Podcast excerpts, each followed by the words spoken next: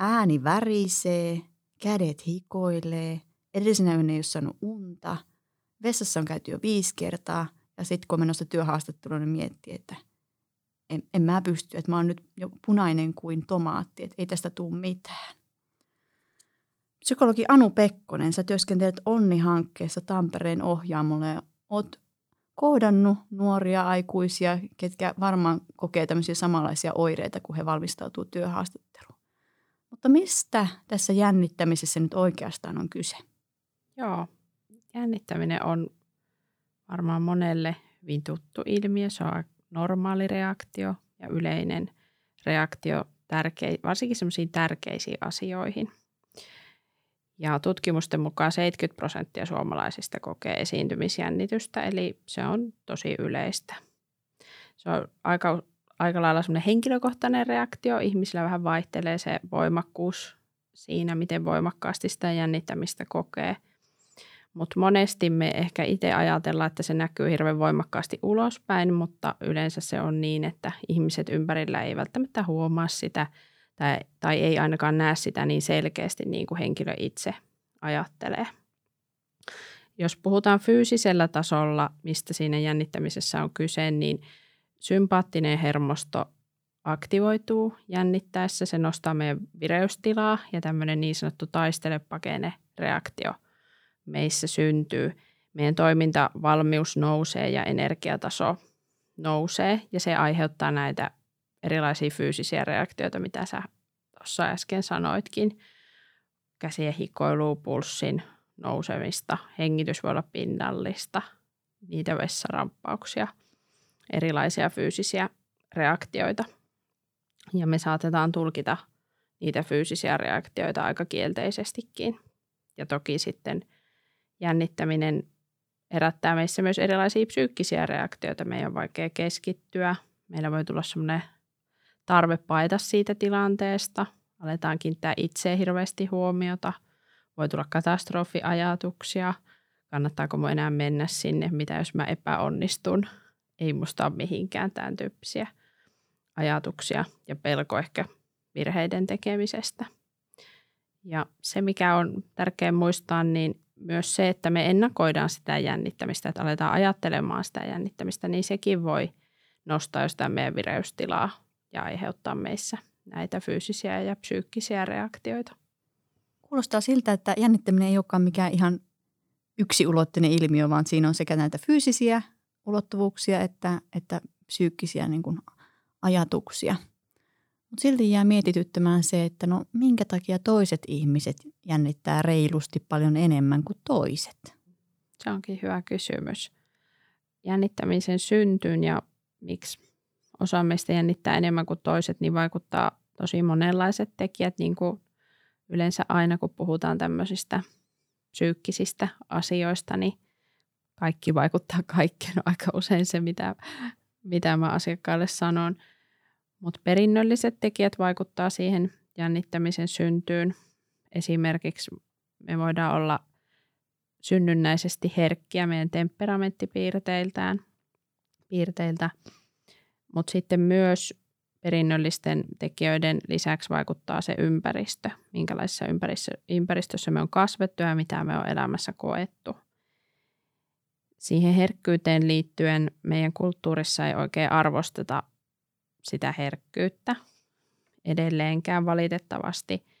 Ja siihen siitä liittyy monesti se, että jos ihminen on herkkä, niin siitä piirteestä aika usein halutaan päästä eroon jollakin tavalla – ja ei jotenkin hyväksytä itsessä sitä, sitä her- herkkyyttä. Ja ehkä myös ympäristön on vaikea välillä hyväksyä sitä herkkyyttä.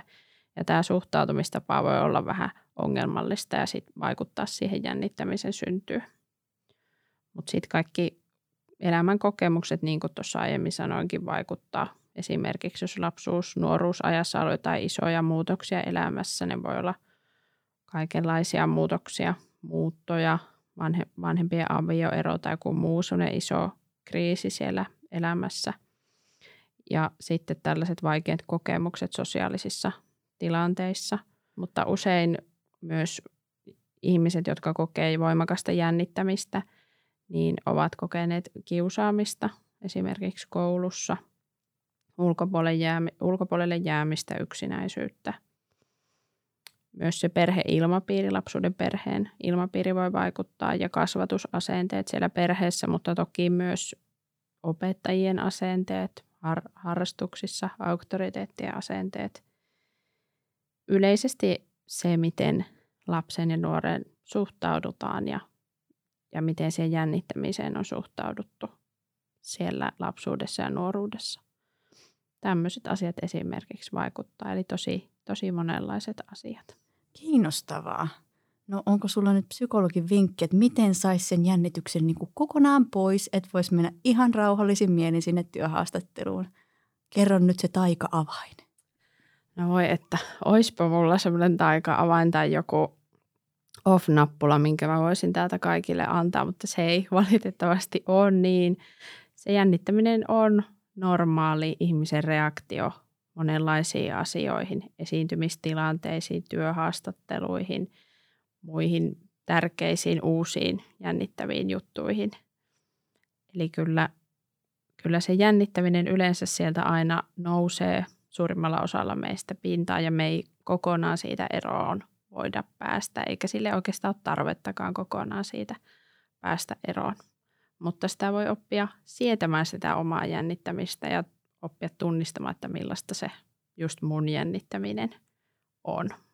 No jos ajattelee sitä työhaastatteluun valmistautumisen tilannetta, niin mitkä vois olla sitten semmoisia konkreettisia tekoja tai ajatuksia, että minkä avulla voisi sietää sitä jännittämistä tai valmistautua, mistä voisi olla apua? No monenlaiset asiat vois auttaa siihen jännittämiseen. Ehkä ensin, ensiksi ajattelisin just niin, että olisi tärkeää oppia hyväksymään sitä omaa jännittämistä ja olla jotenkin myötätuntoinen itseä kohtaan. Se, että me koitetaan olla jännittämättä, niin se harvoin on se ratkaisu, koska se jännittäminen siellä kuitenkin yleensä nousee pintaan. Keinoja on tosi paljon itse ehkä kannustaisin juttelemaan siitä jännittämisestä läheisten kanssa, perheen, kavereiden, tuttujen. Tuoda sitä tavallaan näkyväksi ja sitä kautta ehkä hyväksyä sitä myös itse, kun siitä toisten kanssa juttelee. Toki sitten myös voi turvallisesti harjoitella niitä tilanteita, mitkä ne onkaan itsellä ne turvalliset keinot – voiko sitä työhaastattelua käydä vaikka läpi jonkun kanssa etukäteen tai jotkut hyötyy siitä, että käy omissa mielikuvissaan läpi sitä työhaastattelutilannetta etukäteen, harjoittelee sillä tavalla. Mutta jotenkin se, että voisi sitä myötätuntoa ja ymmärrystä itseä kohtaan lisätä, eikä niinkään sellaista ankaruutta ja ehkä miettiä myös niitä omia tavoitteita, että tarviiko mun onnistunut tässä työhaastattelussa täydellisesti ja olla, olla ihan täydellinen tyyppi, vaan voisiko joku pienen, pienempikin tavoite riittää. Ihan se omien vaatimustenkin laskeminen voi joskus meitä auttaa. Ja ehkä semmoinen sisäinen puhe itselle, että, että se on hei aika ymmärrettävää, että mua nyt jännittää tämä työhaastattelu, että tämä on mulle tosi tärkeä asia ja ja tällä mä monesti reagoin tällaisiin asioihin ja se on tosi ok nämä tuntemukset, mitä mun kehossa vaikka nyt tapahtuu, niin nämä on osa mua. Ja sitten on toki tärkeää huolehtia ennen sitä työhaastattelua niin kuin tällaisista hyvistä elintavoista muutenkin, eli yrittää edellisyönä saada nukutuksia, huolehtia aamulla syömisestä ja että ehkä tulisi kiire ja voisiko tehdä semmoisia myötätuntoisia tekoja itselle jotenkin ennen sitä haastattelua muutenkin, vaikka laittaa jotkut mukavat vaatteet päälle sinne haastatteluun, missä on mukava olla. Ja jotkut hyötyy myös siitä, että on mukana joku, joku asia, esine, esimerkiksi vaikka avaimenperä tai joku muu, mikä muistuttaa itseään niin turvallisuuden tunteesta – tai jostakin muusta mukavasta asiasta, että se on mukana. Erilaisia muitakin tekniikoita toki on. voi vähän puhallella ennen sitä työhaastattelutilannetta ulos hengittäessä vähän koittaa itseensä sillä tavalla rauhoitella, rentouttaa lihaksia tai sitten jos on kauhean vaikea, niin kuin monesti onkin, jos meitä jännittää, niin ehkä rentouttaa itseään niin, että jännittääkin, vaikka laittaa käden nyrkkiä, puristaa oikein kovasti ja sitten hellittää, niin se voi joskus sitä meidän lihasjännitystä sieltä laukasta. Kuulostaapa kivalta vinkiltä ja jotenkin ymmärrän tästä, mitä puhut, niin että se reitti ei ole ehkä se, että yritän vielä kovemmin, vaadin itseltäni vielä enemmän, nyt pitää onnistua täydellisesti, kaikki täytyy olla valmista ja virheetöntä, vaan ehkä just se toisinpäin, että alennan odotusten rimaa, se, joka ei tarkoita sitä, etteikö sinne oikeasti valmistautuisi ja menisi niin kuin hyvin tiedoin sinne, mutta että ei aseta itsellensä sitä, että mun on pakko onnistua 100 prosenttia täydellisesti, vaan antaa niin kuin itselleen tilaa olla siinä hetkessä ja siinä vuorovaikutuksessa, mitä siinä työhaastattelutilanteessa syntyy. Ymmärsinkö oikein? Just näin. Ja onhan se nimenomaan just vuorovaikutustilanne se työhaastattelukin, että, että, että siinä on myös se toinen ihminen, jonka kanssa, kanssa olla. Ja mä mietin myös sitä, että voisiko itselle olla silleenkin armollinen siinä, että vaikka se jännitys siellä tulee ennen sitä tilannetta, niin myös mennä ajatuksissa välillä myös sen työhaastattelun jälkeiseen aikaan. Että mitäs mukavaa mä vaikka illalla voin tehdä tai mitäs mukavaa huomenna mä teinkään, kun tämä jännittävä tilanne on ohi. Että antaa niin myös lupaa itselleen ajatella myös muitakin asioita ja semmoisia mukavia asioita, jotka ei sitä jännittämistä niin tuota. No nyt mua kiinnostaisi, että jos tätä podcastia kuuntelee joku työnantaja, niin minkälaisia vinkkejä sulla olisi työnantajalle, että kuinka he voisivat niin helpottaa ehkä sitä nuoren aikuisen tai miksei vanhemmankin aikuisen jännittämistä. Aikaisemmin mainitsit siitä, että välttämättä se jännittäminen ei ulospäin näy niin paljon kuin miten voimakas se sisäinen kokemus on. Mutta onko jotain ehkä vinkkejä tai keinoja, että miten me voitaisiin tehdä tästä sekä yksittäisistä työhaastattelusta että meidän yhteiskunnastakin sellaista, että herkkäkin saa olla?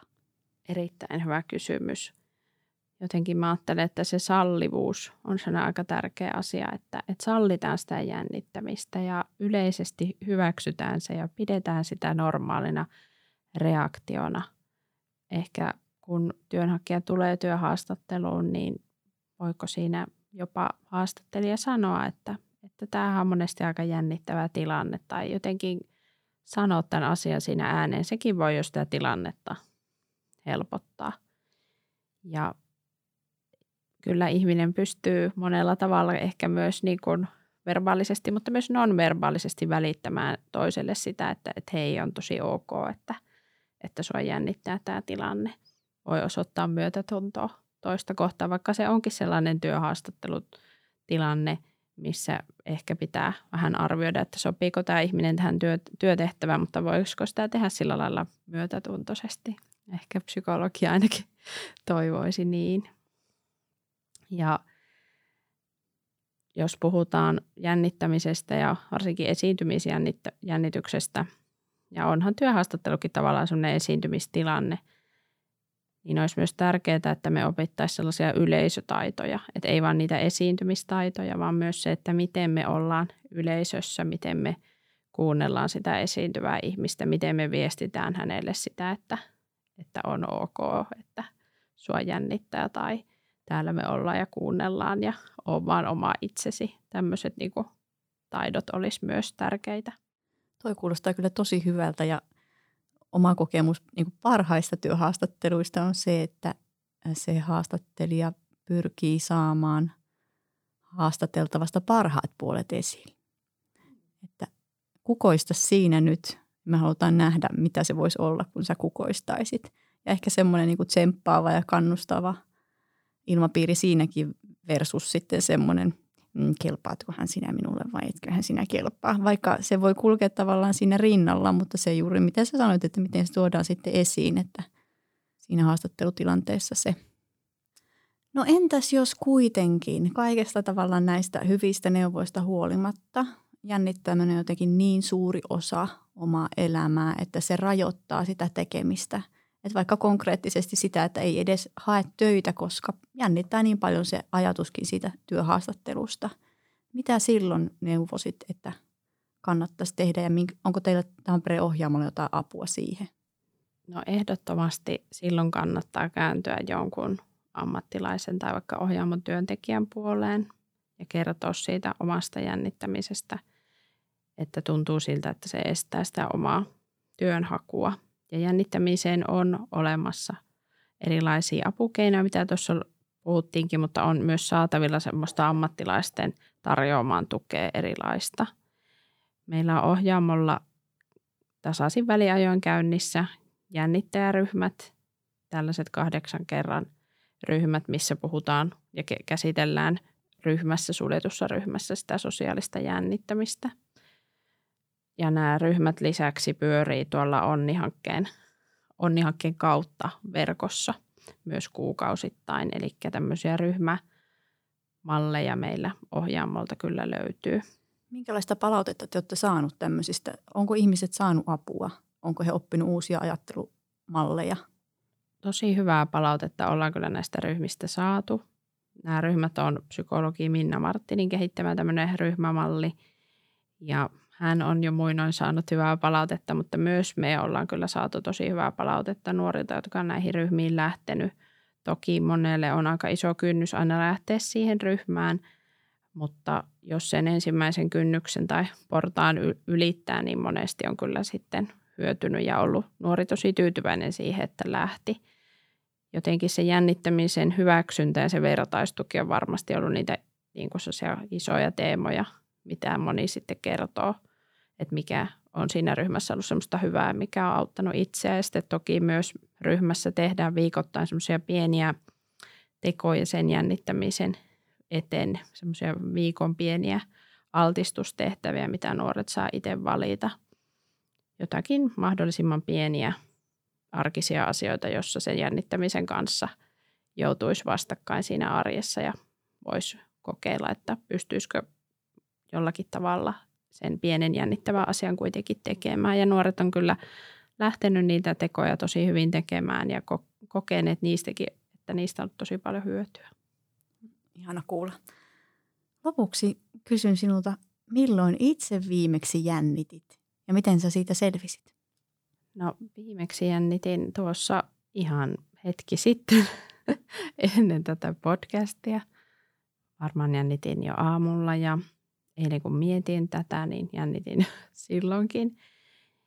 Mulle itselle on ollut tietenkin tosi tärkeää se hyväksyntä ja se armollinen suhtautuminen itseen. Et jotenkin se, että mä annan niin kuin luvan itselle siihen jännittämiseen, että mä tiedän jo etukäteen, että mä tulee jännittää tämmöinen asia ja se on ihan ok ja normaalia eikä se haittaa. Se on varmaan sellainen itselle tärkein keino ja varmaan toiseksi tärkein sit se, että mä puhun siitä tietoisesti ääneen. Mä puhun siitä ääneen niin omalle lähipiirille ja töissä saatan puhua ja melkein kaikille, jotka kuuntelee.